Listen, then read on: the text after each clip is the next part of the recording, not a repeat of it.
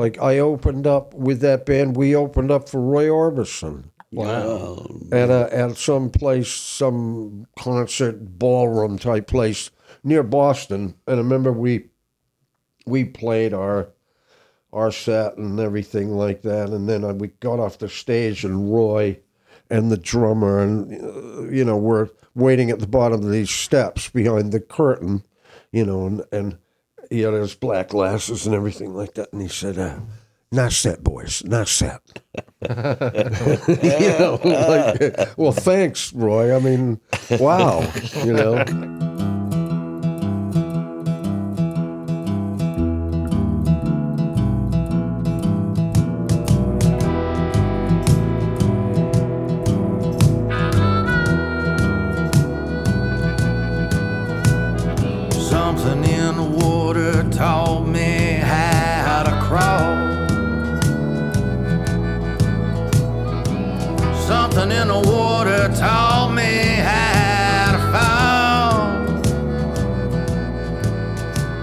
Welcome to another episode of Something in the Water.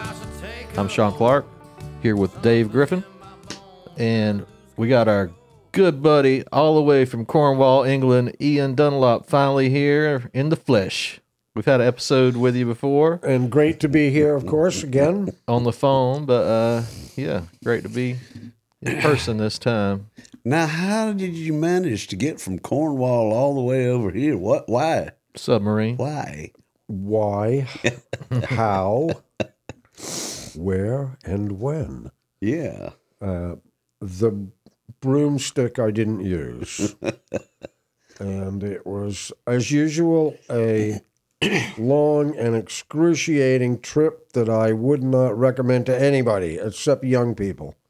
And um, I came over here, of course, because I was so magnanimously and generously welcome to play again at the Waycross G P Guitar Pull, which was this this last weekend. Now, some of us have rested up and caught our breath from that event. Others haven't. This guy running the whole thing. Yeah, and again, it was a great event. Some great people performing, and I enjoyed my performance and uh, my Saturday night set. And um, I was, well, I, I actually have to thank Dave for uh, giving me a platform where I can do what I like to do and be myself and so on. Mm-hmm.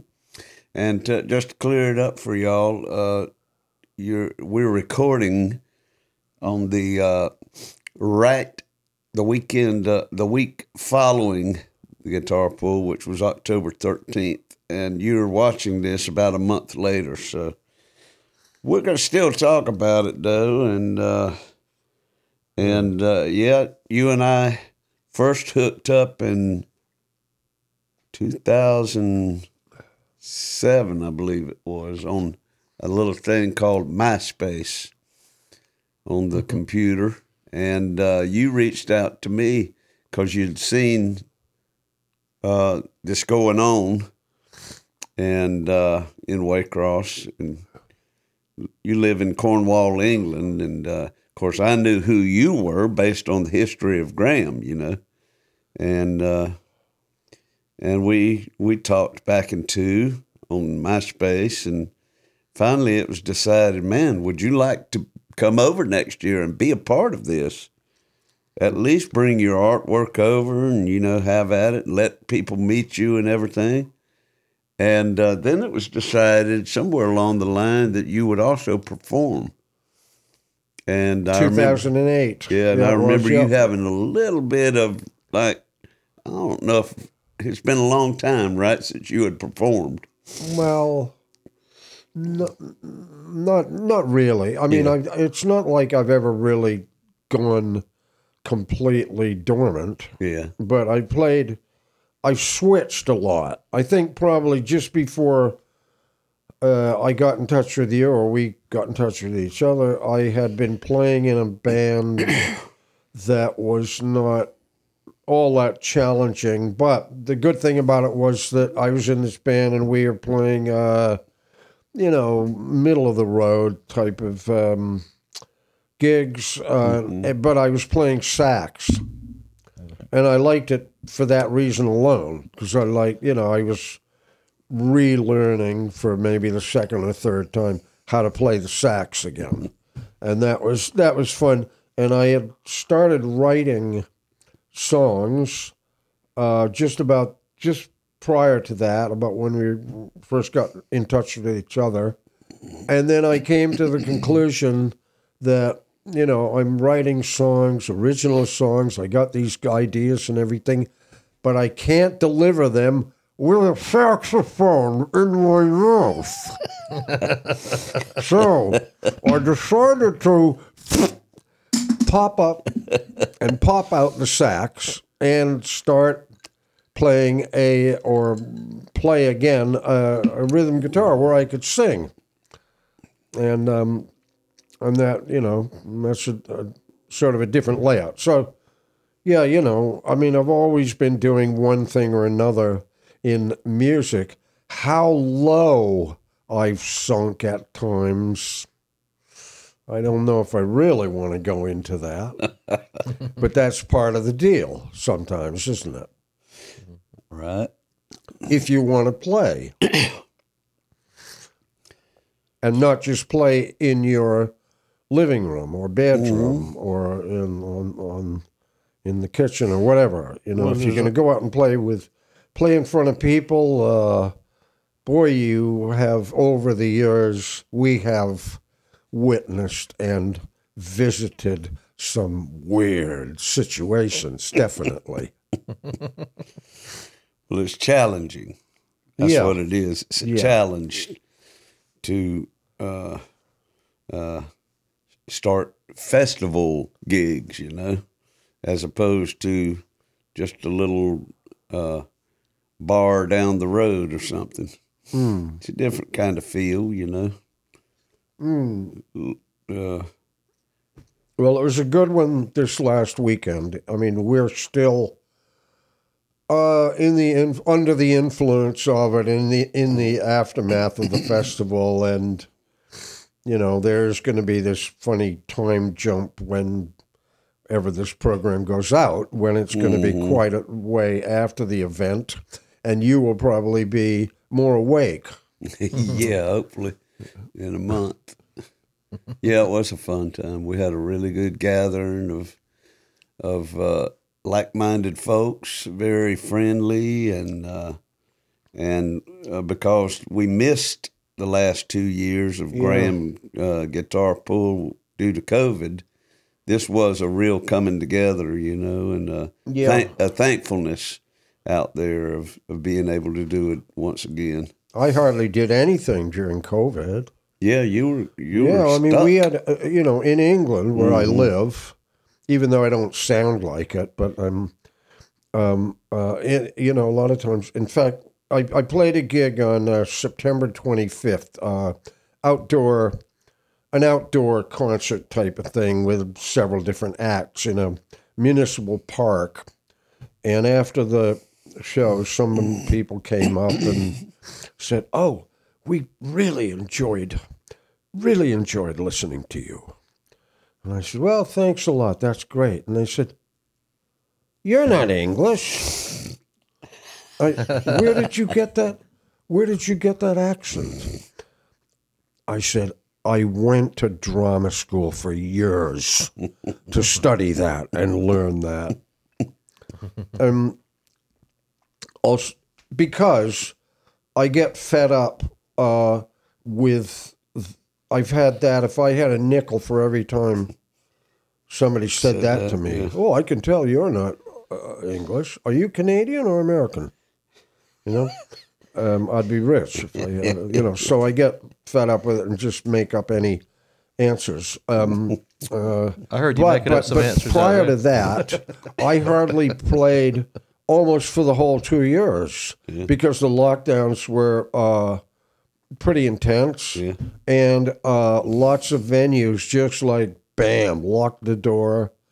And, you know, Kept you know it, it all just, it just all died a death. And so I, I was playing, I was writing some songs and doing home recording. And uh, I put finally put together a collection of songs that are on a C D, you know, that had been sitting on the shelf for too long. Mm-hmm. Um, and that Which was a lot sort of those my, were recorded here. The last a couple time of you the, were here. A, the last couple, mm. a, the last couple of songs on this were recorded here, mm-hmm. and um, and it the studio and Justin, what an incredible job they did. Justin Mercer, our our uh, guru at the board during all uh, the podcasts. Also turns this place into a recording studio at times, and uh, did so with the end the last time he was over here, about two, twenty nineteen. And uh, yeah. we recorded some tracks, which is another aspect of your trip over here mm. that we all get off on, is uh, not only do you play the festival, then we've got time after the festival that we can hunker down and and and write some songs together and hopefully record them yeah. as well. That's something that we all look forward to. We've we've uh, uh, uh, generally have written several songs, um, but it actually mounts up to dozens. yeah. Now. Yeah. Uh, it's yeah. pretty cool. Mm. Yeah, you definitely bring the creative force when you come to town. Uh, yeah, it's probably desperation. No, I mean, it's... That I'm living, uh, like, sort of in, um, uh, um, you know, like, exile. And it's so great to be in touch with uh, people who are tapped into the, you know, American uh, root music. You know? Well, I mean, when you're not here, I mean, creativity comes and goes, you know. But when you're coming, it's like I got to, I gear up yeah, my mind. Yeah, we kind of rise to the occasion. I'm like, uh, we try to. Ian's coming to town. Yeah, I better get. To- and you do usually bring in several ideas uh-huh. that you've already got. You've got a title or a verse uh-huh. or something, you know. Like well, uh, I, this one's I, about Jack Kerouac. I do know? have a couple. Yeah, I do have. I do have a couple of ideas with me. Yeah. yeah. So maybe uh, we better make a date. Yep, we're huh? looking forward to wrapping our heads around some of some songwriting too. Um, so you were talking about uh, shifting gears and uh, dropping the saxophone and picking the guitar back up again. Yeah, when you uh, first started coming over here. Um. Beyond that, in the past, uh, uh, what what type of music did you play back then? Well, I uh, I started on the I started on the saxophone, real uh, um, you know, a long time ago. So late fifties. I don't know, maybe fifty-eight, fifty, something, you know, like mm. that. I was maybe thirteen or something like that, and I somebody lent me a saxophone, an alto sax, and and I had a friend, and uh, we were getting together, and he had a he had a a, a K um, F hole acoustic guitar, yeah, right, um, you know what I'm talking about, and we were listening to records, and um, one of the we were playing a record on a you know a forty-five with a big central hole in it mm-hmm. on the thing, and we were playing along with this record, and I can't remember what the band was, but you know uh, in the fifties there were loads and loads of instrumentals, right, Uh, you know, just that uh, you know, very a big percentage of, of pop music was like instrumentals, you mm-hmm. know. Anyway, we are playing along with a song called Bullwhip Rock. And basically, it was like a lot of stuff from that era. Like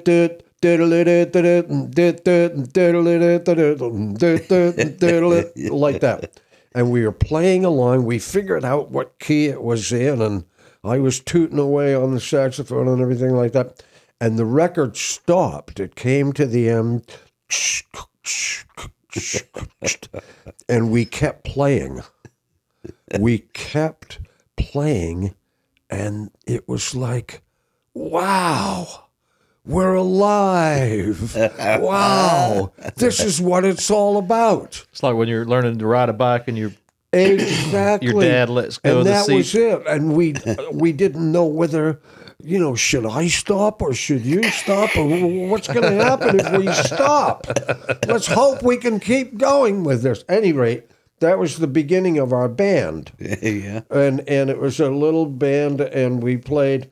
And then a, another friend came along uh, with, and he wanted to join in, and he f- thought that he could play some sort of percussion in this.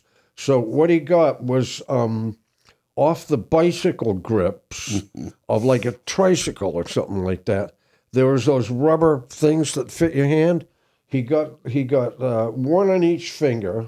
Like that, and a bucket, and he started playing on the bucket that's an original with, the, with these bicycle set. Handles. Yeah. Okay, and that's how we started. Well, we even that was I named that band the Refugees, and Ooh. we we uh, uh, uh, went developed in a way. I got a I actually got a better saxophone. My mom was. was uh, always trying to encourage um, uh, the children, my siblings and I, to play music. Um, of course, her, she was more, you know, classical and semi-trained and mm-hmm. could, you know, play, you know, and read complex mm-hmm. music and everything like that. And, of course, we were doing, we were... Uh, well, particularly me and my buddies, we were into this just like it's off the top of your head, it's out of your heart. It don't, you know, it's simple, it's three chords. We don't chords. need no stinking yeah, exactly. theory. And we, but we, we went on, and my friend got a got an electric guitar, mm-hmm. and I think he built an amplifier from sort of like Radio Shack kit or something like that, and, and a speaker cabinet. And the, the drummer got a, an actual old uh, drum kit, and we kept playing. And then uh, by, one, uh, I think our first gig was in nineteen fifty-nine. And we played, and we went on and on like that, um, the Refugees. Uh, in And we were in New England, Massachusetts, uh, you know, Boston general area like mm-hmm. that. And um, by the time we were in high school, we were playing lots and lots of like college gigs. Wow. Frat parties, fraternity houses, and yeah. and, uh, and and that area, the density of fraternities and universities and colleges up there, we were working like every weekend playing yeah, at a college. And we were high school kids, though. Mm-hmm. Yeah. And, excuse me, and um, I suppose some of the highlights of that band, because we, you know, we didn't, we weren't trying to get anywhere. We didn't know anything about getting anywhere. It was all just about getting up. I mean, for a long time, we didn't have a microphone. I just sang loud. And uh, um, and uh, uh, uh, uh, eventually we did, I guess, have some little tiny, like one amp with a with right. a mic going into it. You know, that was a P A. You know, mm-hmm. and uh, but like towards the end of that band, uh, sixty-three, like when I was a senior, in high school, sixty-three, sixty-four, something like that, when I was uh, uh, uh, first year at college at art school. Mm-hmm. We played um, uh, some really a memorable, privileged gigs. Like I opened up with that band. We opened up for Roy Orbison. Wow. At, a, at some place, some concert ballroom type place near Boston. And I remember we we played our our set and everything like that. And then I, we got off the stage and Roy and the drummer and, you know, we're waiting at the bottom of these steps behind the curtain, you know, and, and he had his black glasses and everything like that. And he said, uh, nice set, boys, nice set.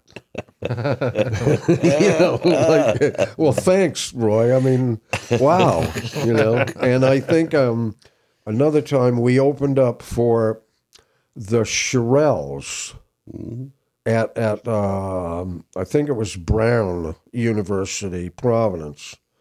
Um, and then uh, later, uh, in two thousand ten, I went down and played a festival Uh, uh, in New Orleans called the Ponderosa Stomp. And it's a fantastic festival put together by a guy down there, uh, it, it, certainly annually. And but what he gets is all these people who are, a lot of them are, you know, they're, they're, they're known, but they're, but they're not huge, you know.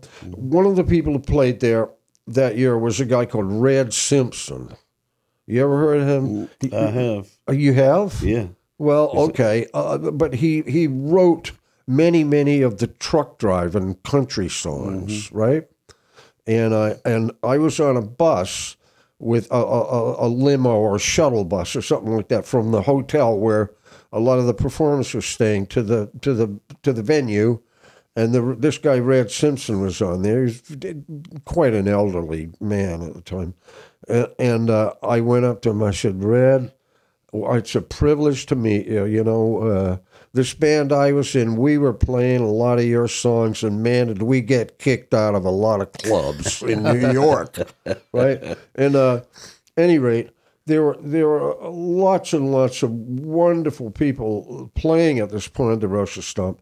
And one of them was, I was in a backstage green room, you know, having some uh, refreshments. Mm-hmm. And somebody was talking to a woman who, who and, and they mentioned her name. Well, you know, and I went up and I oh, and introduced myself.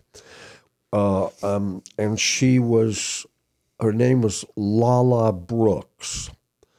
Now, she was in The Crystals, that girl group, that mm-hmm. Spector, Phil Spector mm-hmm. girl group. And and I went over to her and I said, you know, I'm, it's a pleasure to meet you.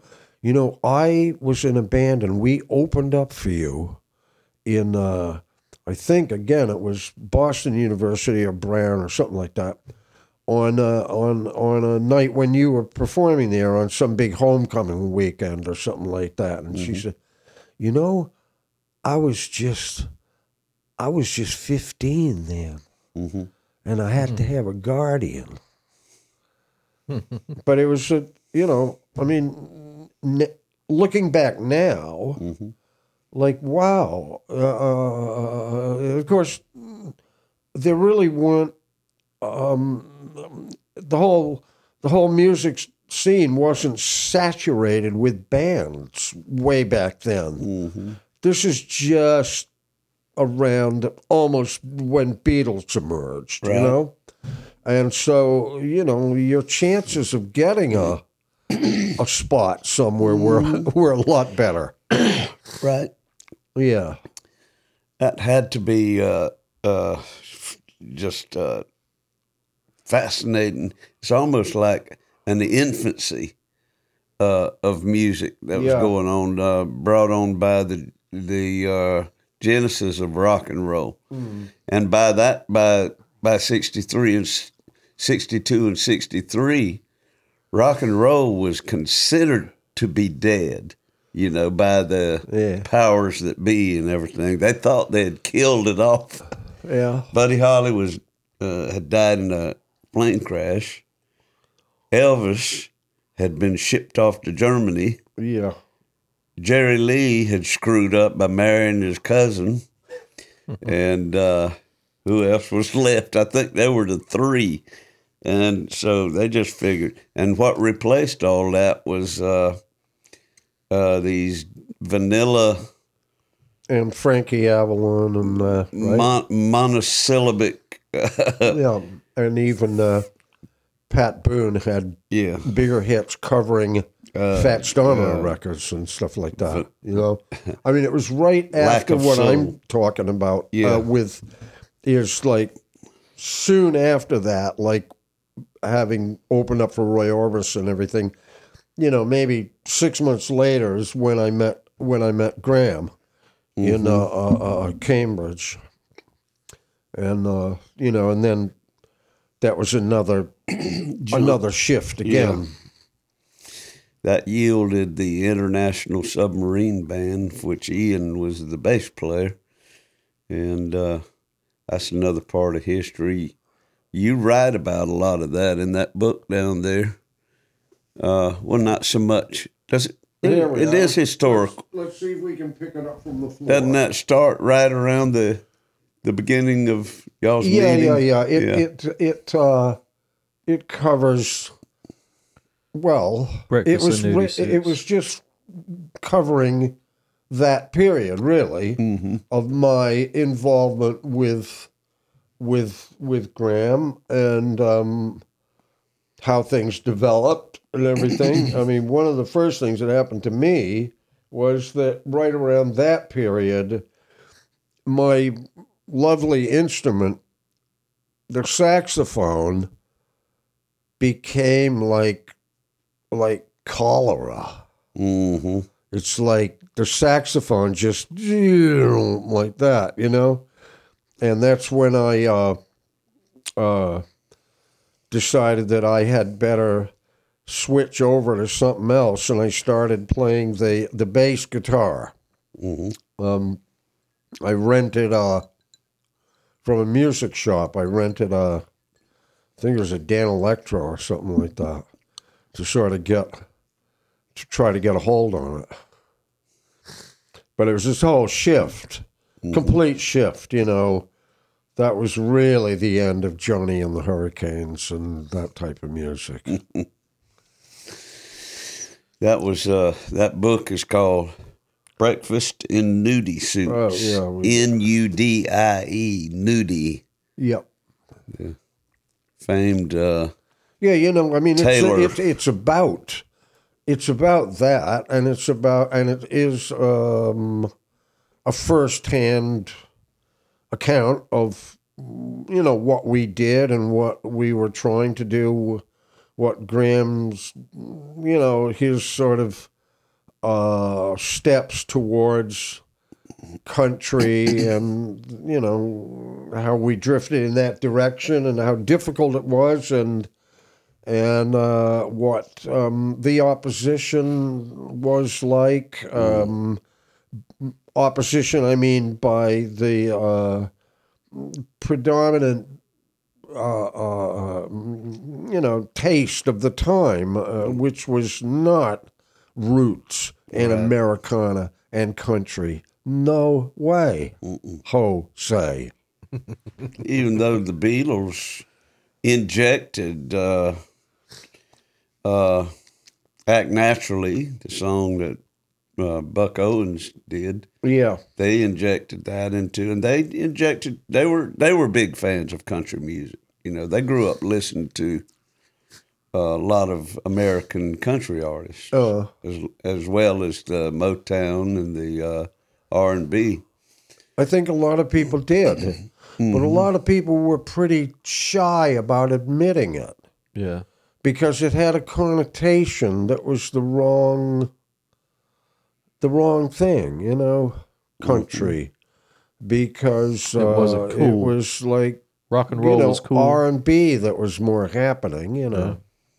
Yeah. Here's a picture of uh, Ian with the International Submarine Band. Uh huh. Yeah. Um. Well, it's uh, um, there. There we go. There's yeah, uh, was, uh, Graham on the left, Ian next to him with the bass. That's uh, Mickey. Go- Mickey Garvin, Garvin, yeah. And John Nuis on the right. That's oh. right.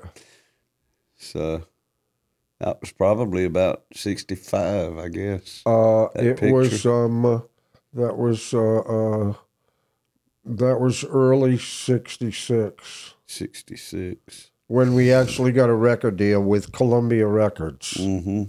Looks like y'all are in a studio. Mm-hmm. Looks like you're inside a studio. We were in there. a big studio, or a T V a Studio B, uh, um, New York, Columbia Records, yeah. Mm-hmm. Uh, and um, uh, it was, uh, I don't know, it, it's very stiff. I mean, we look all that happy right there, but it wasn't all that wonderful. Uh, the um, they were actually... Um, The people in the studio were actually wearing ankle-length white coats, like like in lab a science coats. lab. Wow! Right? And anyway, and, and they were like, um, you know, the, the, looking at the uh, control panel and saying, "Oh no, no, no, no, no, no, no! Can't you make play quieter than that, please?" Keep it down. Oh, that almost went into the red. Yeah. So it was so, you know, uh, uh, after so many of, of those, you know, it tends to squelch. It tends to crush and stop you and mm-hmm. make you get much more withdrawn. Yeah. Uh, uh, and, but there was one, um, at that session... Uh, there was uh, there was like a a song that people thought were really promising that was promising, of of like a a rock type, you know, pop rock type of song that was going to be released as a A-side and everything, but it it it um it was a it's sort of an odd mix of. Um, rhythms and stuff like that. At any rate, it strangely enough, the B side of it actually got picked up by a few D Js. They just started playing the B side, and and that was that song "One Day Week" mm-hmm. Mm-hmm. that we opened our set with uh, last weekend. Mm-hmm. A good little innocent up tempo. Mm-hmm. That's a good one. Country rocker type of feeling, mm-hmm. you know? Yeah, man. The name of the uh, Bullwhip Rock? Bullwhip Rock. I looked it up. It's The Cyclones. It, the Cyclones. Yeah. That is what I... Now they were perfect. Yeah, I was just going to you throw that out. You found that, I see. Yeah, I just Googled. Wow. yeah. So, uh, folks, y'all can pick up that that uh, book, Breakfast in Nudie Suits, by Ian Dunlop. There you, you go. Can pick it up online and uh, shop at Amazon, wherever. And it's very interesting read. I mean, from a man who was right there in... the makings of uh, of uh, Americana, you know, uh, country rock or whatever you call it, uh, back in the late sixties and early seventies. Yeah, there's and, a lot of it's also about America, America in general at the time. Right. That that's what it turned into eventually. It it mm-hmm. sort of turned into that because it turns into a. A transcontinental road trip going yeah. across America and meeting people and stopping mm-hmm. here and there and stuff like that. And also a lot of stuff about, there's a lot of, uh, you know, Hollywood people in it mm-hmm. um, who, uh, you know, because we were living in, when we were out in L A, we were living in, at, in Laurel Canyon, mm-hmm. which was, you know, has become more famous now as um, the breeding ground, a, a, a, you know, a, a place, a crucible or whatever mm-hmm. of music creativity. Mm-hmm. Yeah. Uh, yeah, and the end of the book kind of uh, has you uh, just getting the heck out of the craziness and smog and all that comes with Hollywood and driving cross-country back home. Uh, so what happened after that? Well, the thing about driving back home is an illusion, because when you leave home, home in back of you, where you've left it, it goes and evaporates. And you can't ever really go home again, can you? That's the, that's what. Because home is the past. Mm. You know, home is a place in the past. And a lot of things about that security um, uh, uh, of the past, and boy, those were the days, and boy, that's what we need again. We need our society to be like it was in the past and everything. No, it's gone. There's no way around it. I um I might play a song later on my guitar uh, that um sort of illustrates some of that about uh, about the past and everything like that. But uh, we might we'll see second half maybe. Okay. So this will keep you glued to your screens. Right. Come back for the second half. And um, I actually at that time. That, you know, you mentioned that I actually had an opportunity to go and uh, um, uh, visit England, uh, where my parents were from, and uh, I mean, actually, I was from mm-hmm. as uh, an infant. I, I was actually born in England, and my parents left England and, and came to America. Um, and, uh, um, and, I, and I, I went there and I left L A and I left America eventually, because a lot of people don't quite, uh, remember that there, what, what, everybody thinks of about the sixties and the late sixties uh, is like Monterey, mm-hmm. peace and love. Yeah, groovy, baby. You know, that was, that. you know, that's the sixties. But no, it wasn't. It was assassinations. It was Black Panthers. It was like fires, cities burning down. It was like um, sort of urban hippies being afraid to go into the country, mm-hmm. the rural America. You know, it was strife and stress and everything. And actually, I I went, so I went to England, and I was really sort of relieved to get away from all of that yeah. stuff. And I uh, um I um went there, and I went and I enrolled in a, a real small uh, art school, uh, very small painting, and um, and stayed there. Uh, and well, I and then I stayed there a bit longer, and then I stayed there a bit too long. And it was just one of those choices. I made a we I made this choice that was uh, under the influence of youth and romance. Mm. Two very dangerous substances to mix. Who, who was she?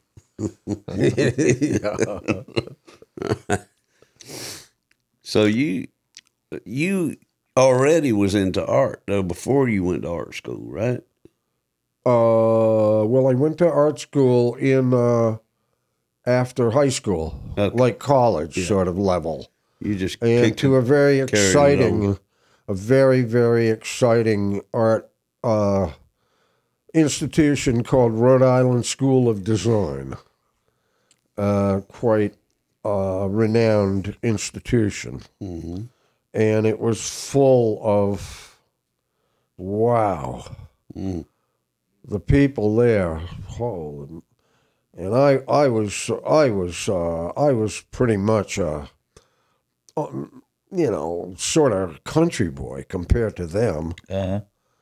You know, most of them were from uh, New York and Connecticut, and some of them were already seeing therapists, and uh, you know, I mean, they were a whole different world from me. I was like a small town high school kid, you know, uh, um, uh, you know, listening to the Beach Boys, and uh, they were all real sophisticated people, but a lot of real terrific creativity happening there as well. It was, uh, yeah, made a big impact on me.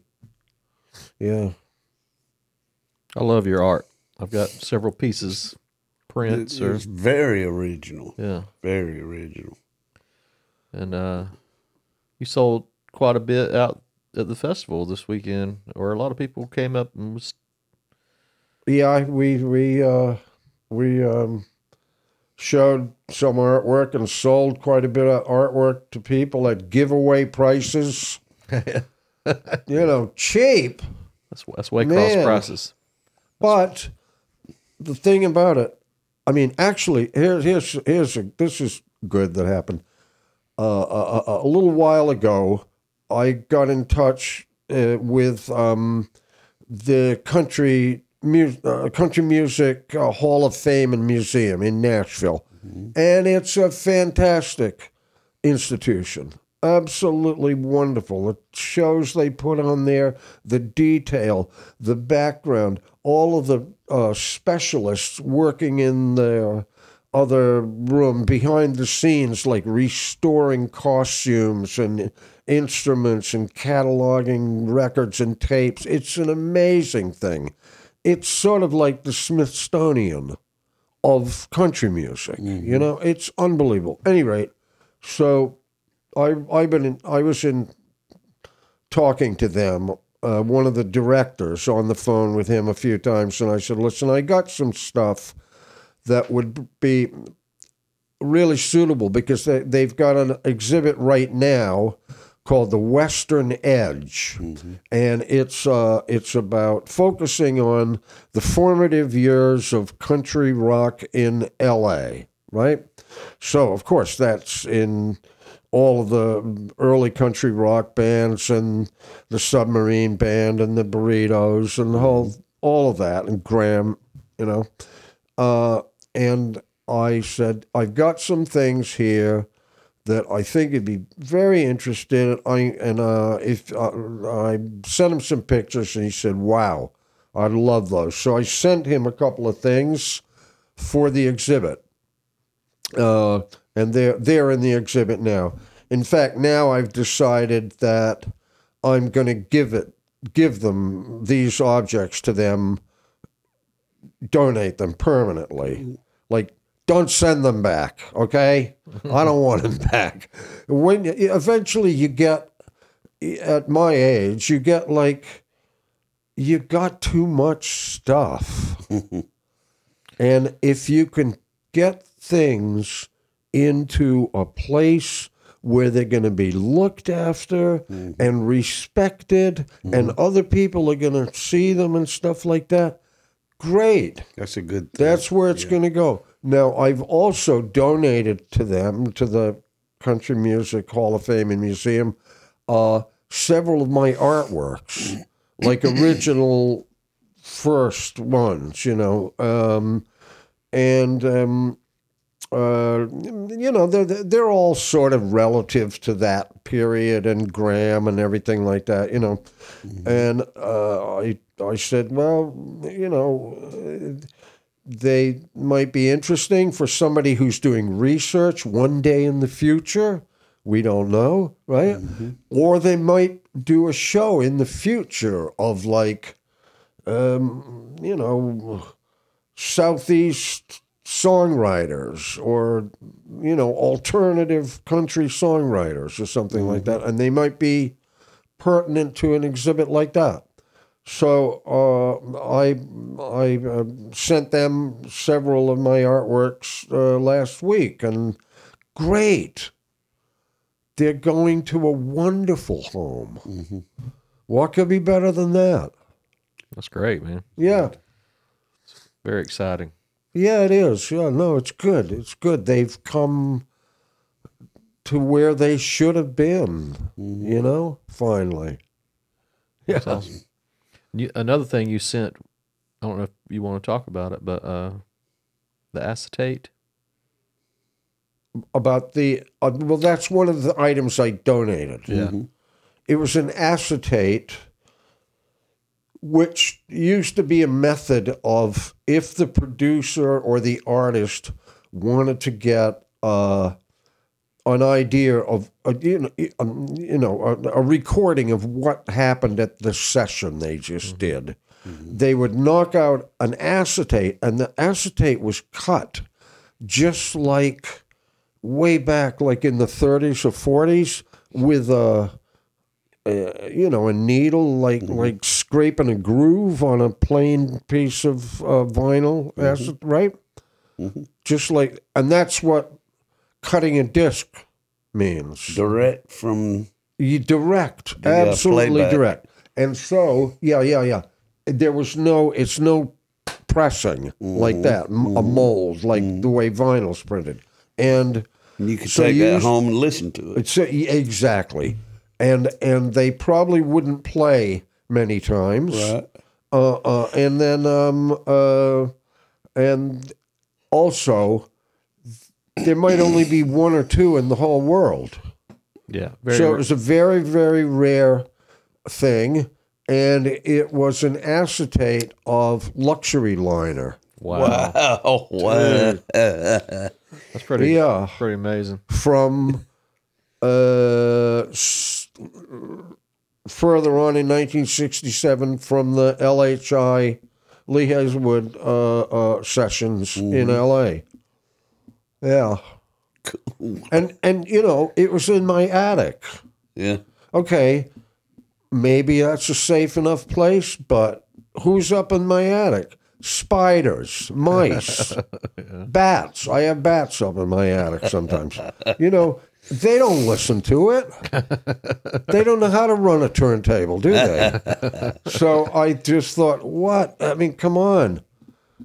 Uh, and, and send it to them. But then it was only l- last week here, like, or, you know, just very recently that I decided I don't want them back. I want those. I want them to keep them in Nashville. The other thing was that I that I gave to them was um, uh, a, a sort of graphics. It was like a sketch uh, for the title work um, that I did for the International Submarine Band Lee Hazelwood L P, "Safe at Home." Mm-hmm.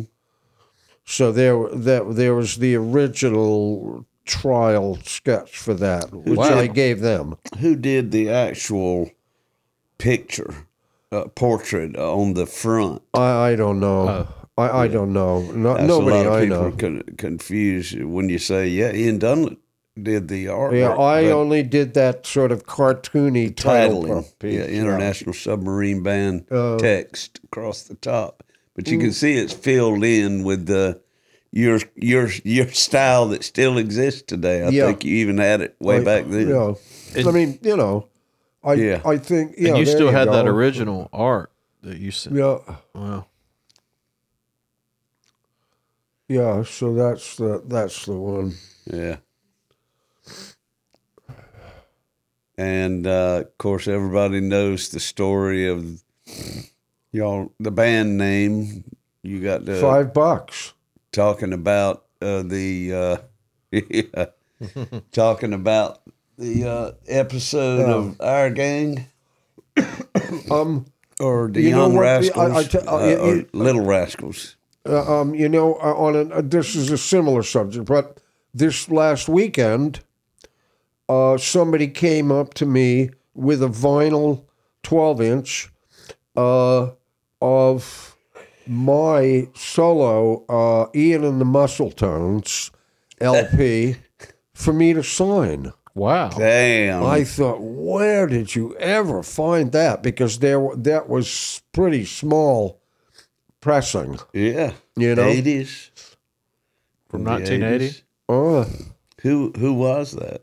Do you Actually, remember? It was uh, uh, a musician, one of the people who performed at the festival, David Cry.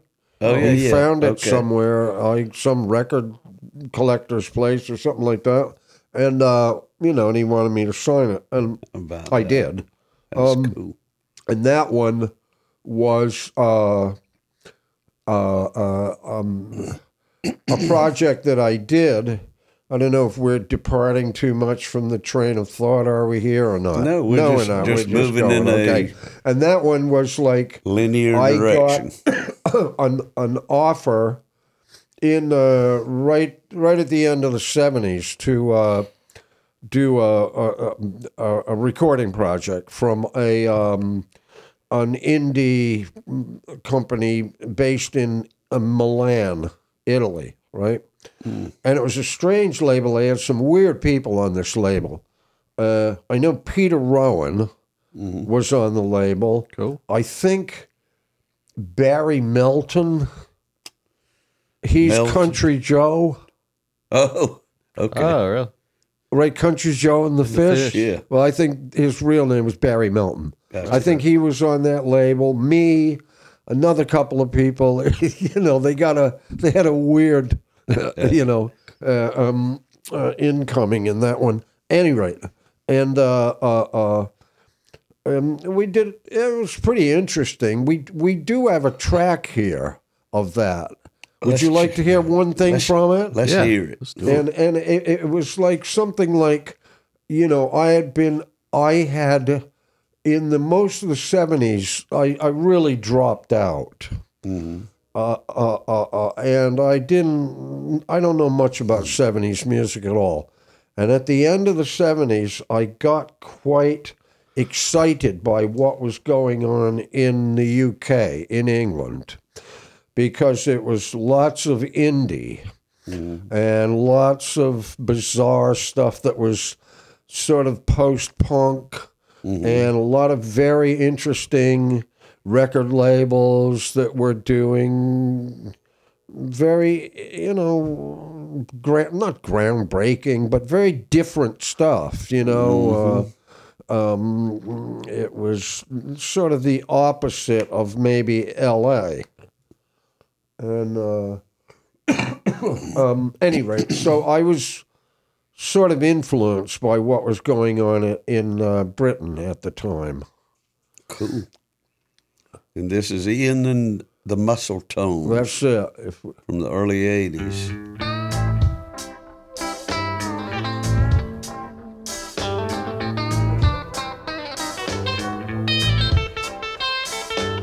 Well, there's a state line, you know where to live. A red line, so you won't overlive. A borderline, if you wanna come across. A hotline, talk to the boss. A Mason-Dixon line, for the yank. Reception line, when you gotta say thank you. A punchline when you try to make a joke. Standing in the bread line when you're broke. Baby, don't step over the line. Mm-hmm. Baby, don't step over the line. But you don't lead vocals. Yeah, okay, you get the idea. No, no, I want to hear it, some more. No, no, no, come on, come on, come on. Please. You can, you can, I'll give you a copy. You can play it later, okay? okay? Um, but, you know, it, it, it, it's just like, um, gives you an idea about, like, so I wrote everything, and yeah. I, I had a pretty good band at the time, and, um, uh, uh, uh um, um, and, uh, I I had thought really about, like, you have a lot of guests on this uh, uh, podcast, and usually they are quite full of their achievements and what they've gotten done and how far they've climbed up and stuff like that. Mm. Really, my thing should be, like, um, listen to me, folks. The person who's taken every wrong step and done everything wrong, okay? So it, that was a great project, and it, it, it excited me and everything like that. And um, uh, and after it was released and everything like that, it was a very small company. It's a problem. Yeah. But, you know, I had the chance to record, and, and they, you know, paid for the recordings and everything mm-hmm. like that. And we we did a few gigs in, in Britain, a couple of little television shows and stuff like that. And at any rate, but then it got picked up by this guy, because the whole broadcasting thing in England is very, very different. It's very, very government controlled. And and it's got this major one big network, B B C, right? Mm-hmm. And it's and it's subsidized, and it, you know, and it's national, small country, but national. At any rate, but the main guy at the time, in the seventies and eighties, and was this guy called John Peel, and John yeah. Peel was. Set the standard of what was hip, and he broke people introduced onto the airwaves. He was the first guy, I think, ever to play Bowie. He was mm. the first guy to play Mark Boland, mm-hmm. and then later on, he and and then all of the various punk, loads of punk acts and things like that. And then um, other people like, probably like the Smiths. I mean, he was singularly responsible for the Smiths making it and stuff. At any rate, John Peel started playing my record. Wow. I couldn't believe it. Unbelievable. Because, you know, I didn't fit within that mold or anything like that. But um, so it turns out... This is the main outlet, his night show, probably ten to twelve, five nights a week or something, the John Peel show. And he was so laid back and eccentric and weird and uh, uh, and, and played just, you know, disturbing music and good music and unusual music. Um, mm-hmm. And... Uh, um, Uh, you know, so he was playing my that that he was, this this L P, and it turns out that the parent company uh, had found these little tiny distribution places, and I think in Britain it was this this one little company called Projection Records, and they I don't know if they were specialists in folk, and so. Uh, this this label, Appaloosa, that I was on, they had sent ten copies. That was it? ten. Wow. For the whole of the country. ten copies. Wow. Same thing. In America, they, I think, Rounder yeah. distributed them.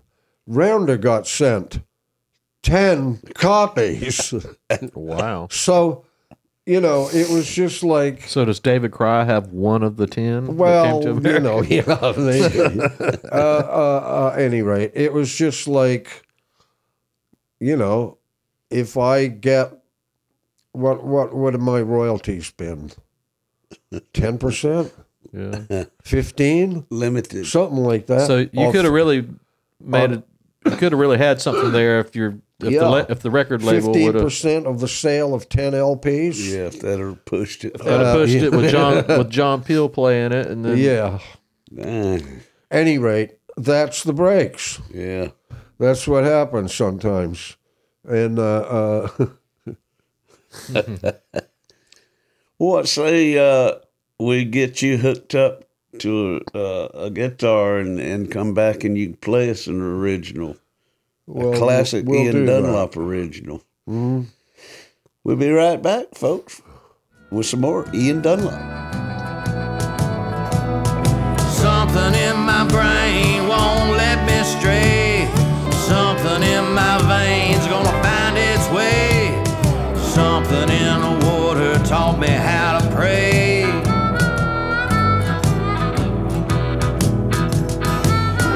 When that cold black water finds its way into your veins, you'll never be the same. Well, we're back with our guest, Ian Dunlop, and uh, guitar. He's going to play us. Uh, what you going? What what what? What are you going to play us? Well, I was going to pick up on one of our um, themes that we had crossed over in discussion. You know, rhetorical and philosophical subjects that we've touched on. Mm-hmm. Because how can we go through life without touching on those things? How can we not make, you know, it's like, you know, what, of, of, of searching for meaning.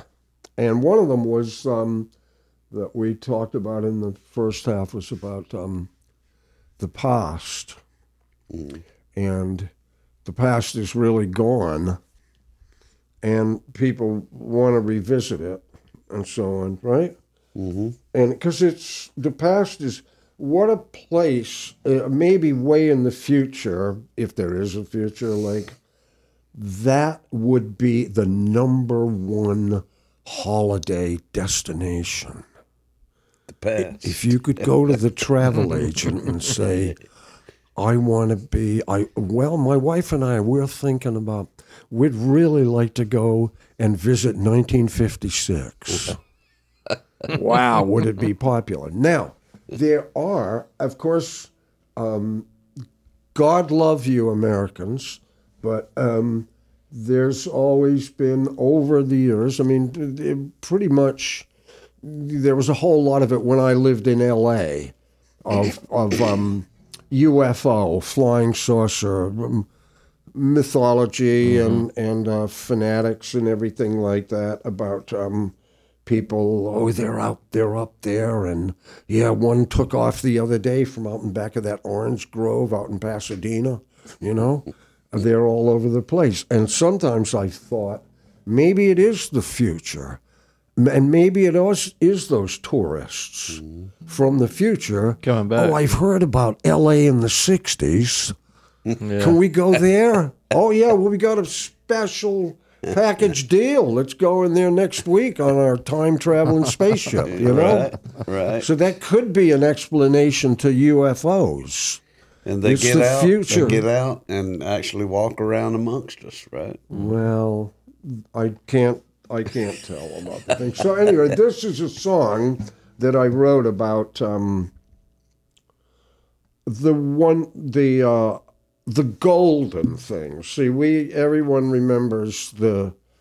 It's the the golden memories of the past. It isn't the bad stuff, no, you know. It's, it's all good, uh, uh, you know, like in um, oh man, cars were so great. Those fifties cars. Weren't they absolutely, you know, beautiful? And, man, that's when Detroit knew what it was doing and everything like that. Of course, what, what people forget is in the in the mid-fifties to the later fifties, the actual death toll on American roads was over fifty thousand fatalities a year. Oh, there were wow. no seatbelts. Yeah. So organ transplants... No problem. Of course, they didn't have, they probably weren't so good at that technology, technology in those yeah. days. When they had all of those bodies strewn all over the place. They, they, you know, the liver transplant and the heart surgery and everything like that was still in the future. Now we got airbags, we got double seatbelt crossing, everything like that. Nobody, you, you know, you can't even so get there's a, kidney. a shortage. You have to, they have to pilfer organs from Bangladesh. Well, that dude didn't die in that. Right, so oh. that brings me to my next song.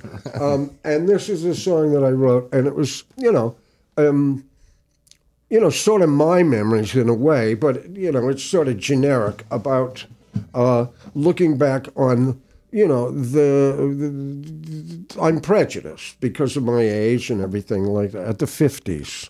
And they were a wonderful thing. It was that terrific American post-war period of just unbridled growth and prosperity and all of those factories that were making tanks and howitzers and military equipment all switched over to making T Vs mm-hmm. and cheap freezers and like all of the uh, consumer products and mm-hmm. everything in America was so cheap compared to the rest of the world standard, and the the the the, the wage earnings and the high standard of living and everything like that. And there was a president that everybody could trust, General Eisenhower. Yeah. That was the era. That was the golden era. Um, even though Nixon was kicking around in the back yard, you know, mm-hmm. the office or something like that. It was still Ike, good old reliable General Eisenhower, mm-hmm. and the only problem was his missus was a bit of a dipsy, and he played too much golf. But otherwise, straight up, you couldn't ask for a better person, ever. So, and of course, I was a child. I actually saw Eisenhower. Did you? In fifty-two, and our little elementary school class got marched downtown to look at Ike, who was coming on a train and standing on that back platform, back platform of a train, yeah. and he stopped on a bridge over the town center, or, you know, by the this little town center, and made a speech. Of course, I don't think there was any P A, but you could see a guy in a big double-breasted overcoat, thick and everything, with a bald head. Hey, that's him. I, and it was so exciting.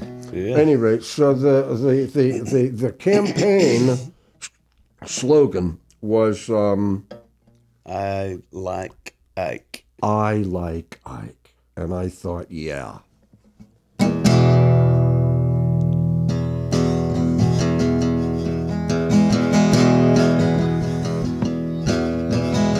Been watching television, don't want no communism. The easy money's dead, I'm better off in bed. Wave a banner, carry a torch. Got a divorce, the past was gross, but the future's looking grim. In God we trust, I better vote for him. I like I.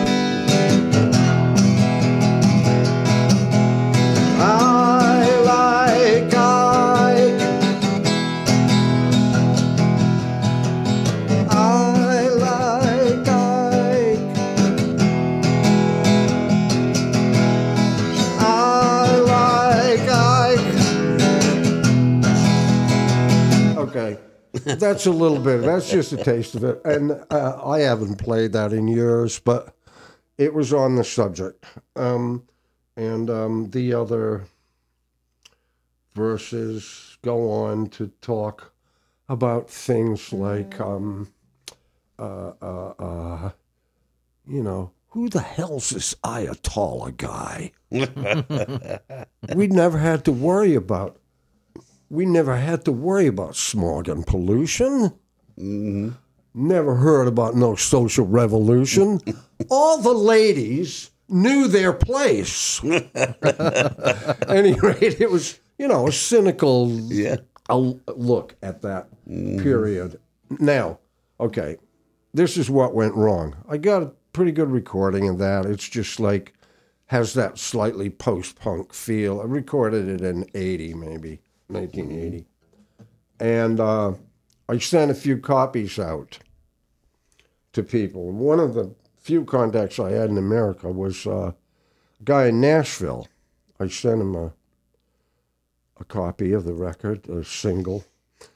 You know, the idea was pretty good, pretty catchy, novelty type of thing about it, you know. And I got a telegram from this guy. Ian, thank you for that record. Call me collect immediately.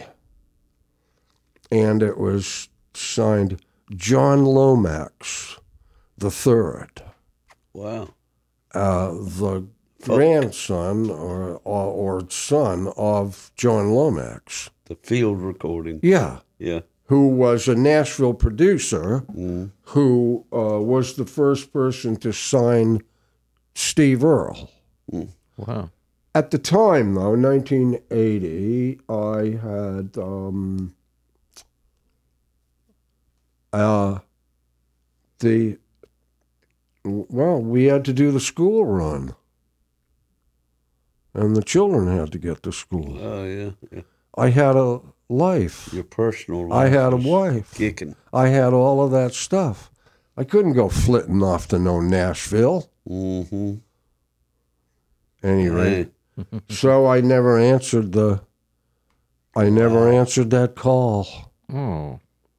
Well, there we are. I told you this was a lesson about not what not to do in life. No, I don't think about that's... do you answer the call or don't well, you? When you're, are you uh... able to answer the call sometimes? What if you sometimes had... our lives are just yeah. you know. But what if you had at least called him and he's and told him all that, and he, he could have suggested oh, an you alternative. Know, when they open up that tourism to nineteen eighty, I'll go back and I'll take your advice. Call up John Lomax. Ticket to nineteen eighty, please. Oh, well, now, I, I wanted to do a song here, but I have a little bit of tuning tuning problems. It's uh, called South Georgia Humanity. And, and and again, we I'm going to do another.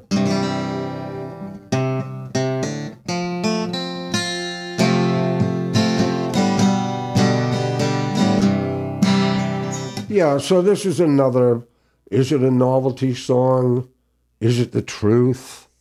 Who knows? And it's a song that I wrote in um, in Waycross, one, on one trip to America, and I and I was amazed at um, how I was with some friends and we were discussing something, and they said, um, I said, yeah, I know the population of Florida is huge now. It, I know it's at least seventeen or million, maybe twenty million now. I remember when it when it hit seventeen million, that was several years ago.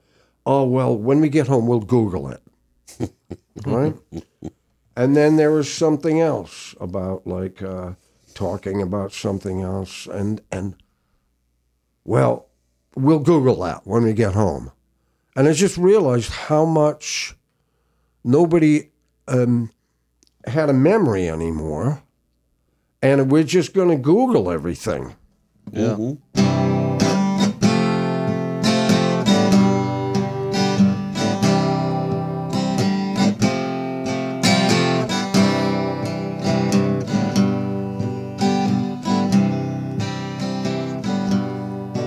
The unknown can turn to a tempest. As we choose between wrong and what's right, I have seen a new sight to make my request, and the truth comes in radiant light.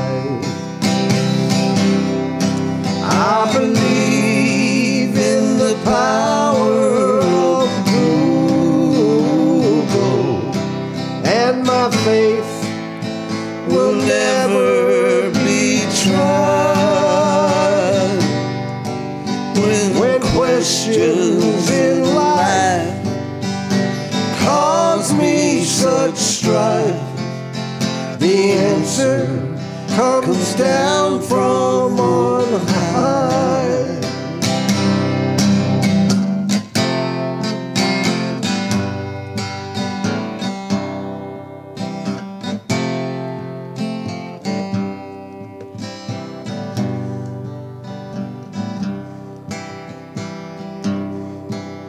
Earthly life is fraught with confusion,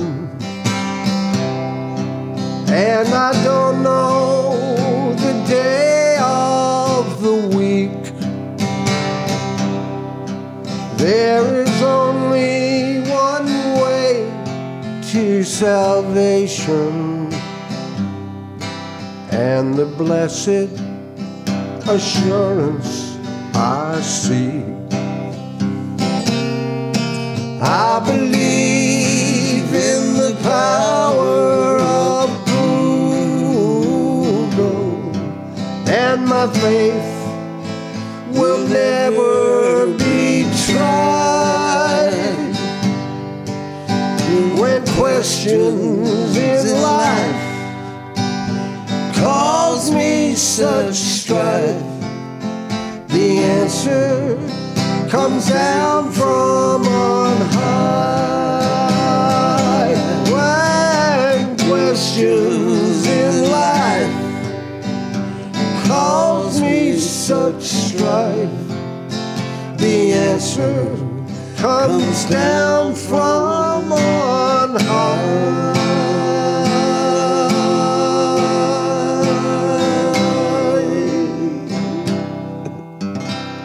Yeah. That was uh, that was my best Calvary Baptist Church. Well, thank you.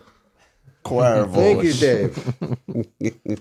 um, we talked about that in the writing of that song. We compared our our uh, childhood beginnings in church services too. You know, and they were they were very similar. Well, I think. Um, uh, uh, well, you know. I mean, that's the thing, again, about the past. Yeah. That we, that many of us share. Mm-hmm. Right?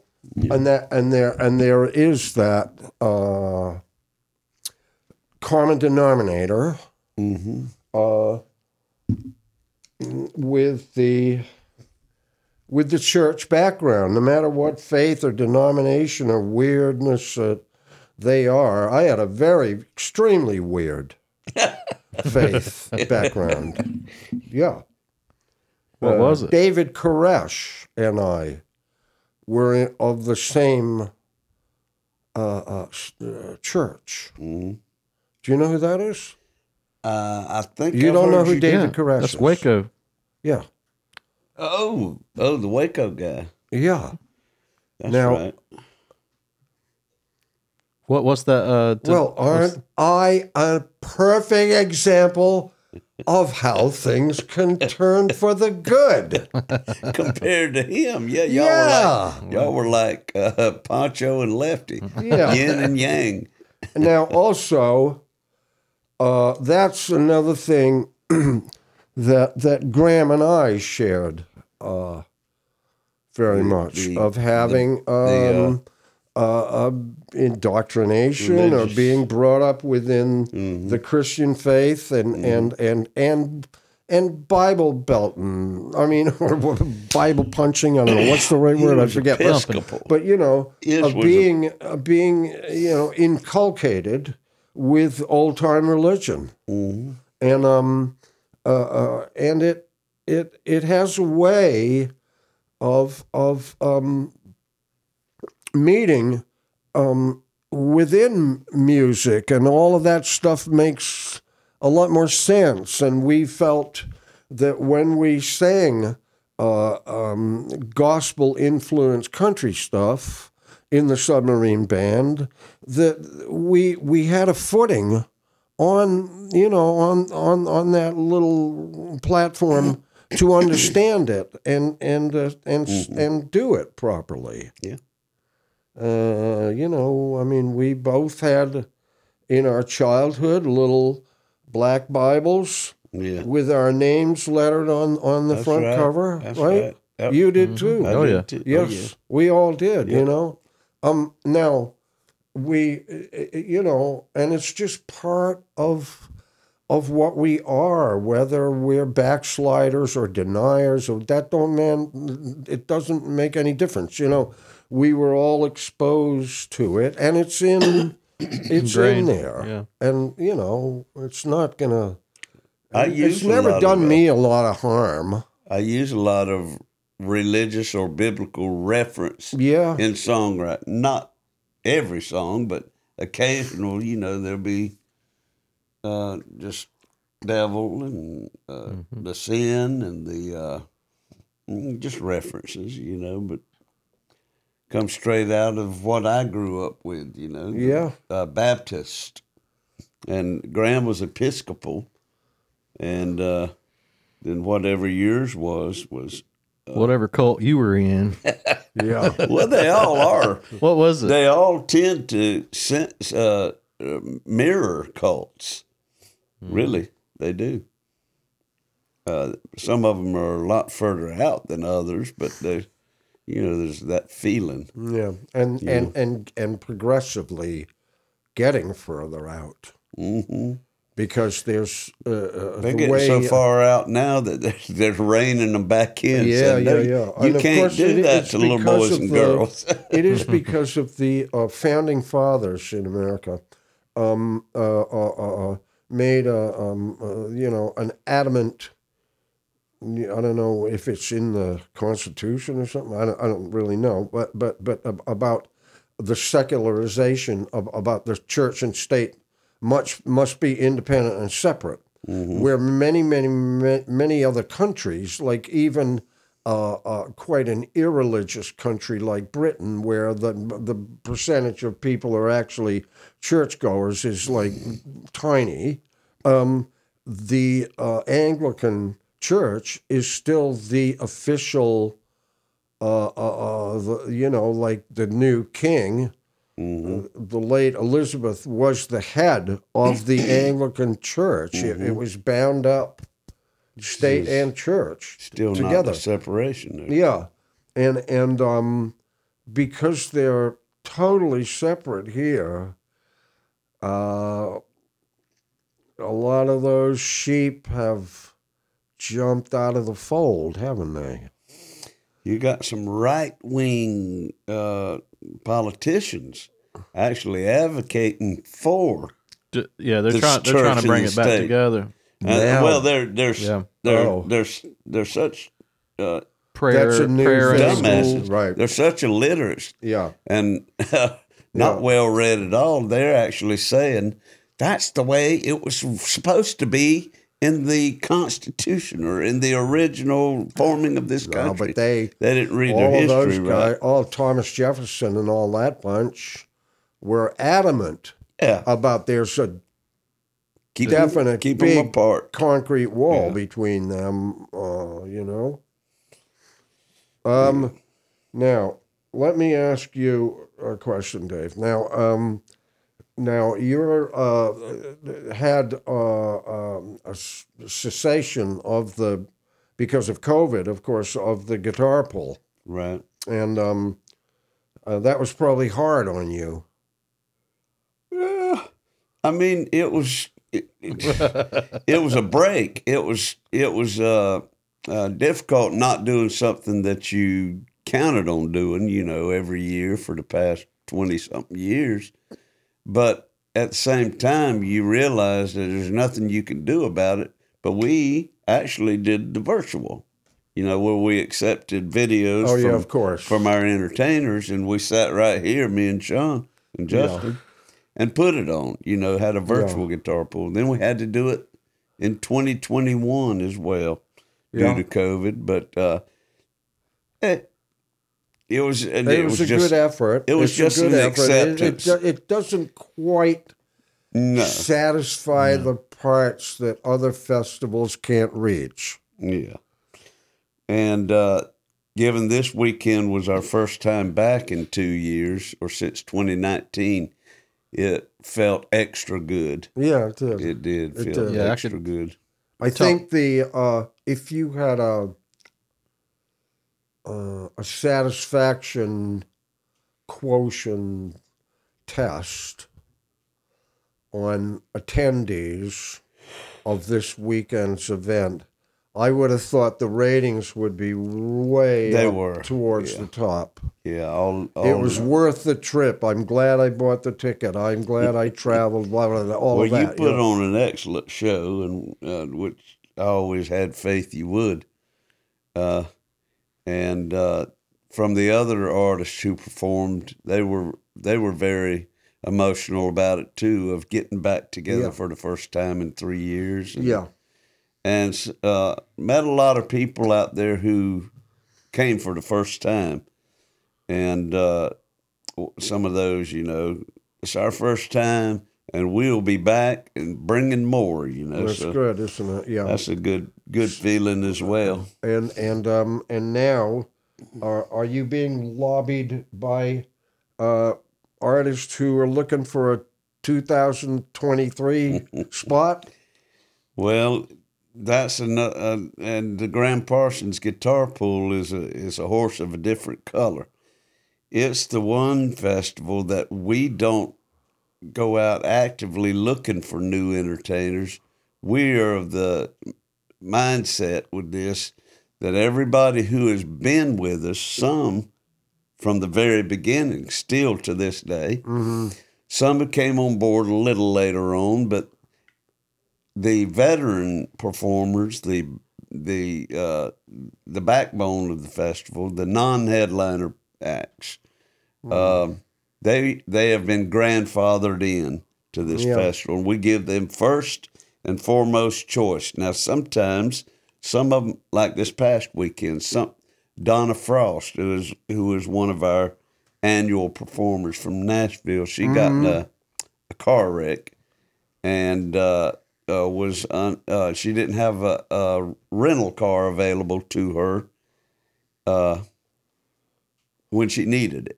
So she had to give up her spot, but we had somebody local take it over, the Dylan and Ryan Crosby and Ashton Heron called the, uh, the Crosby Gospel Experience. And they did uh, songs ranging from Buck Owens, uh, Mm-hmm. Heart, don't let her know. The one that you did on the uh, yeah the virtual festival. Yep. And uh, I uh, sent this to Justin. Is that why you pulled it up? This is a little snippet of yeah. This is just of Ian's cool. set. Uh, Paul Campbell uh, videoed, videoed by our good friend from Mobile, Alabama, Paul Campbell and Lorraine Flanders. There's your volume on the... There you go.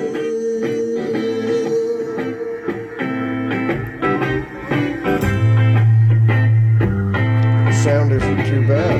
This is Fishing for Wishes, an original by Sean and Ian.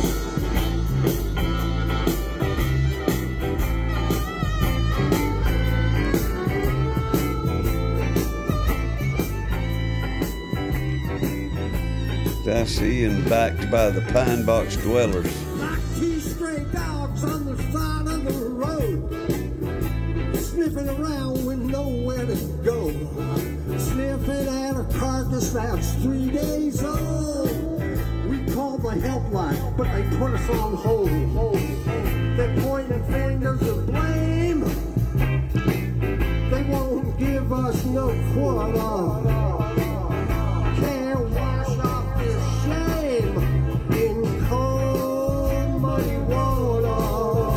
Jody singing into the harmonica mic with the delay on it. I've been lost. He was doing the. I thought it was Paul and them on the board. I think they were doing it too. But... I'm casting my lines in the pool of desire,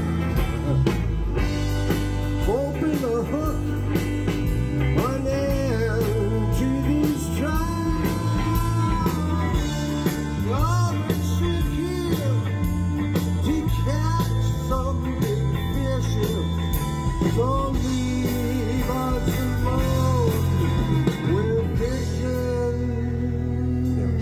I knew this song. But, uh, so he would film.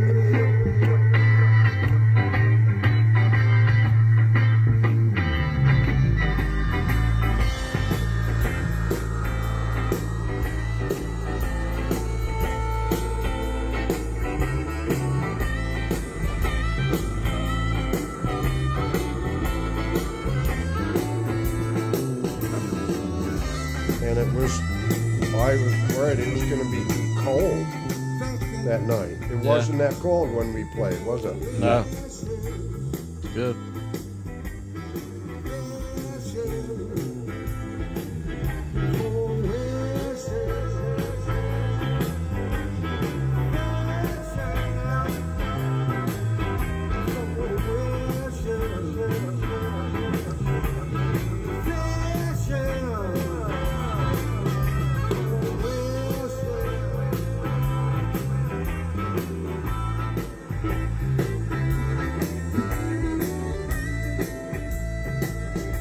Very good. Yeah. Nice to have it um, look back and see that we did a pretty good show and yeah. kept those folks entertained for a few minutes. Mm-hmm. Um, now, uh, I'm hoping now, um, tomorrow, we're going to be filming. I've, I've One of the things during the COVID lockdown period that I enjoyed, one of the highlights almost, was finishing up uh, a lot of music videos for uh, for the songs on this C D. Mm-hmm. Uh, now, um, uh, an excellent winter project, you know, for mm-hmm. rainy days, cold days, dark nights, all mm-hmm. of that. And... Um, I, I over the last couple of days, I was shooting some footage out in Gainesville, near to Gainesville, up High Springs, in fact. I went past one mm-hmm. of your venues up there the other day. Yeah, High Springs Brewing Company. Yeah, we were up just above High Springs um, on a, a beautiful, crystal clear r- river up there called the Santa Fe River. Ooh. And it's the up... upper reaches of the Suwannee, eventually goes into the Suwannee River, okay? Mm-hmm. And um, and uh, I was out uh, with the video camera there filming uh, because I've got one song, actually, that Sean and I wrote uh, about, called Suwannee River Reptiles. And um, and and so it's all about imagery of, like, being on... that river and the uh, the feel, the overall feeling that I got of absolute silence and peace, and it was like the idea is like my whole screwed up, emotional, turbulent brain got slowed down, like the cold-blooded reptiles mm. on the river. Where their heartbeat goes down and they get quieter and quieter and quieter. Okay, that isn't the best formula for becoming a billionaire. We know that. But it's also very, very, it's something you can't put a price on, of being quiet and relaxed. It's heaven. Mm-hmm. At any rate, so I was out there filming um, uh, for that, to knit together a video, and we're hoping tomorrow that we're going to shoot some more footage uh, for a video for that Fishing for Wishes song. Cool. Yeah. Of two stray dogs on the side of the road sniffing at a carcass that's three days old. I don't know who they're going to get to do that part. I'm, I'm sure you could probably run up on that scene yeah. pretty easily in South Georgia. And that will be great if we, we're planning on doing that tomorrow. Cool. Um, Connor. Yeah? Sean and me. Well, You're uh, too old. Yeah, I'm I'm not interested. I'm going to be, be sleeping again. So we got, I you know, uh, I have had...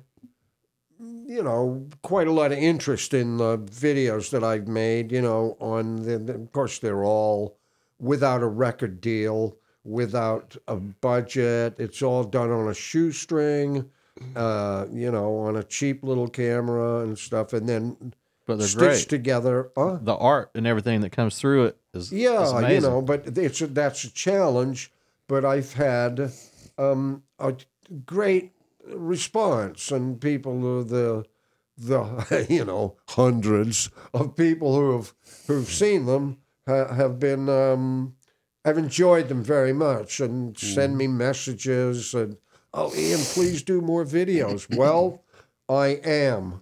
I'm going to do some more videos while I still can, and while we've got the the media and and the music to work with. They are very entertaining, and they're kind of like a lo-fi type yeah. deal, you know.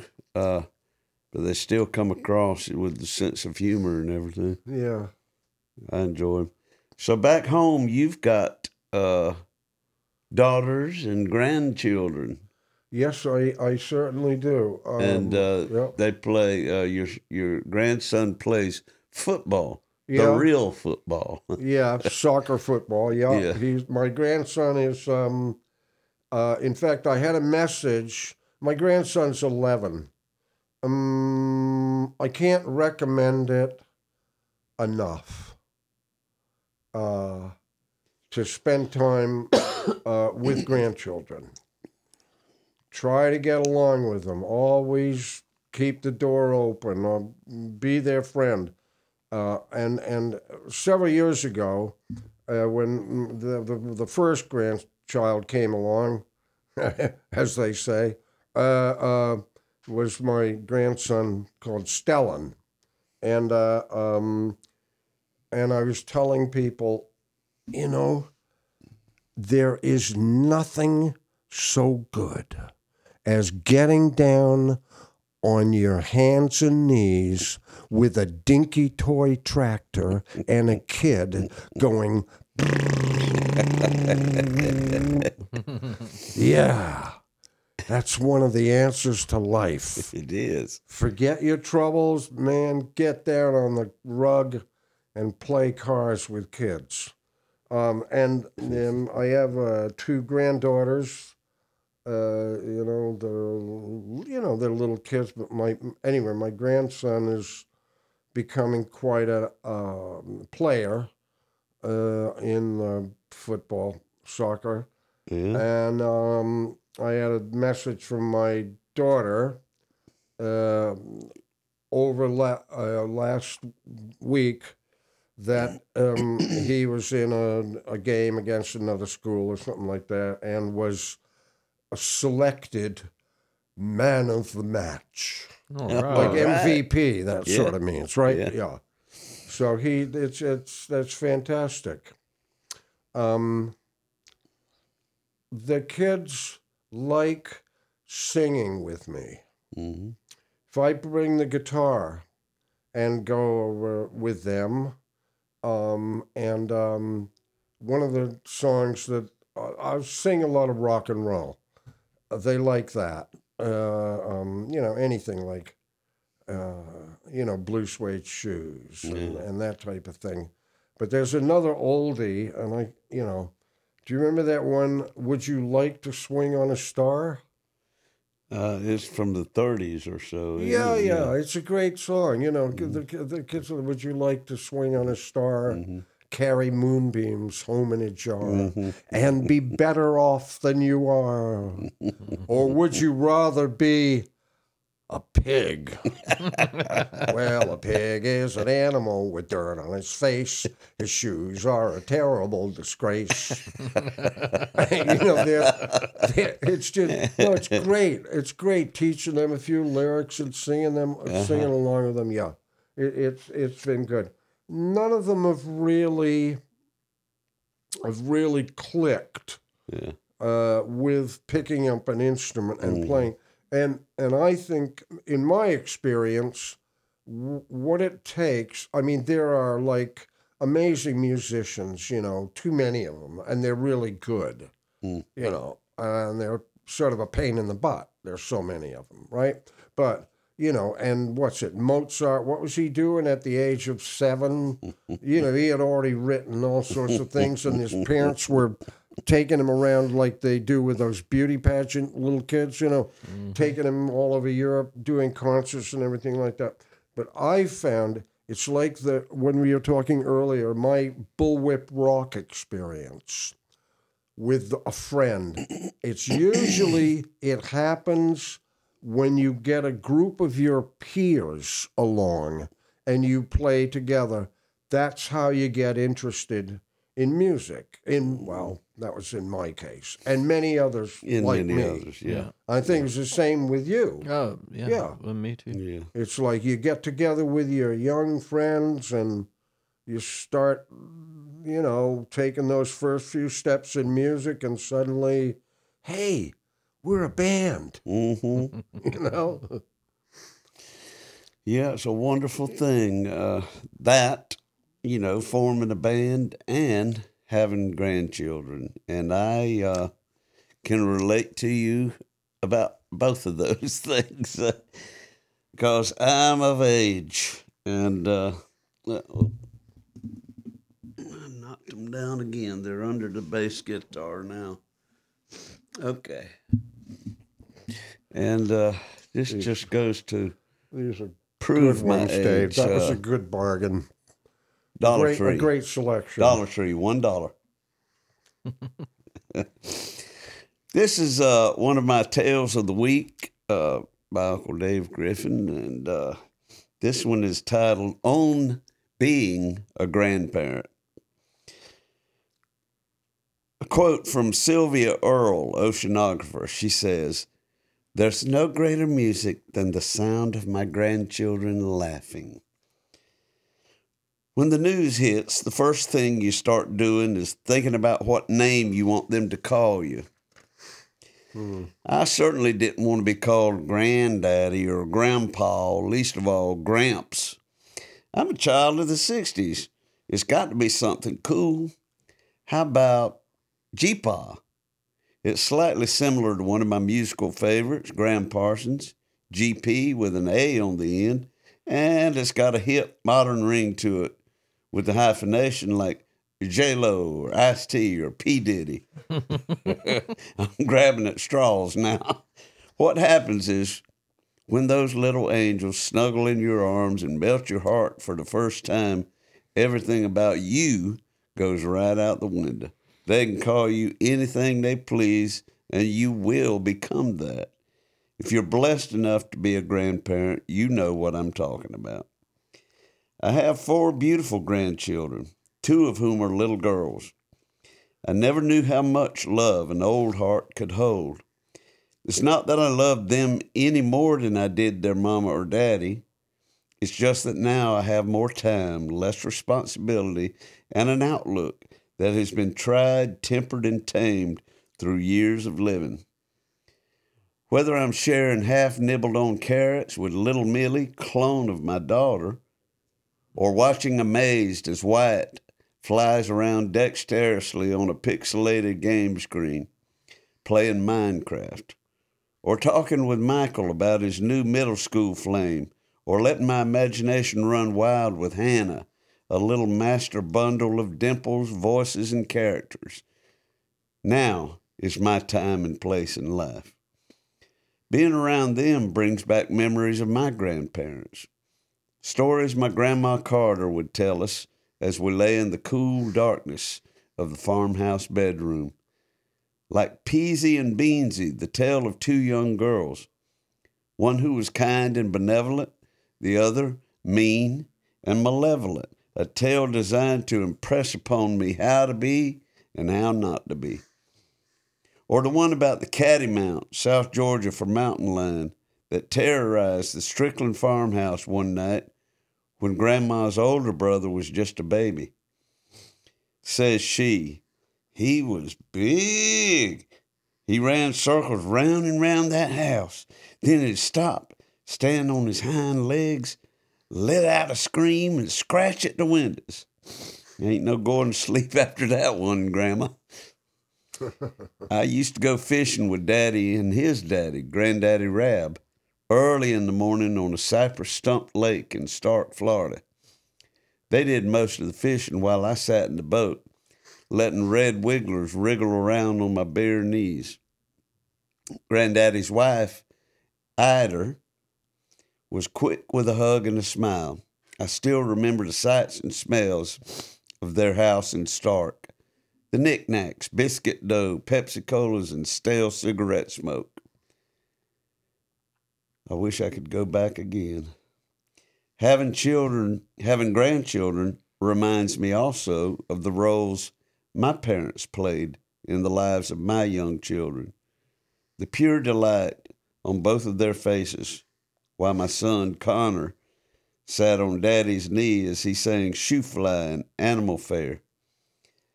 The countless hours of doting attention Mama gave my daughter Megan as she introduced her to art, dressing up, and South Georgia cooking. Being a grandparent is the closest thing to magic that I've found. Much like sprinkles of fairy dust on a child's eyes and ears, with kisses, hugs, and smiles, we smother them. With stories and traditions, we raise them. With undying love, we cherish them. I know because I remember. Now it's my turn. Yeah. But that's kind of it. It's magical. Amen. It's magical. And if you if you uh, are fortunate enough to uh, get there, you'll see what I'm talking about. And I like what you said. uh, um, Uh, there ain't no more pleasure than getting down in the dirt with a dinky tractor and going. That's it. Yeah. Yeah, and and just to uh, do it, you got to do it though. You know, I feel like I fall short of that sometimes. My grand, two of my grandchildren are over in Patterson, and I don't see them uh, enough as I should, and because uh, I'm always on the go on the weekends playing music, and uh, but they just, uh, if you leave them alone, they just grow up. Quickly. Quickly, and and uh, the magic, uh, the magic is there, but you got to, you got to be there too. Yeah. Well, we sure enjoyed this episode. No, it was great to be with yes, you guys sir. again, you know, and with no constraints. Yeah. That's right. Um, and we probably wandered onto some bit of thin ice maybe over the last hour and a bit, but well, if, I you, think if I've... that, it, it, you know, if that is uh, sealed off and you can't go there, that's a shame. You have to exactly. go on thin ice once in a while. Our uh, audience tend to be very supportive, and uh, they'll probably watch this while they're watching it going... You can't overuse that enough. It's a good sound. It makes you feel kind of good, too, yeah. when you do it. But uh, we appreciate y'all, as always, and hope you'll... Uh, Uh, stop by again. We do this twice a month on YouTube at uh, Caution Light Studios, Caution Light Media on YouTube, and, and available on all other podcast platforms. And check us out on Patreon. Mm-hmm. Patreon only costs five dollars, and you get a uh, monthly episode there called The Deep End. It goes a little, a little more playful, a little more evocative, and uh, uh, it's only five dollars. You can see us cuss on that one if you'd like. And uh, there's some certainly some uh, some nice uh, swag pri- prizes and stuff available to you on that one as well. So we thank you once again from Ian Dunlop, from Sean Clark, and Uncle Dave Griffin. See you next Bye. time. Cold black water finds its way across through your veins.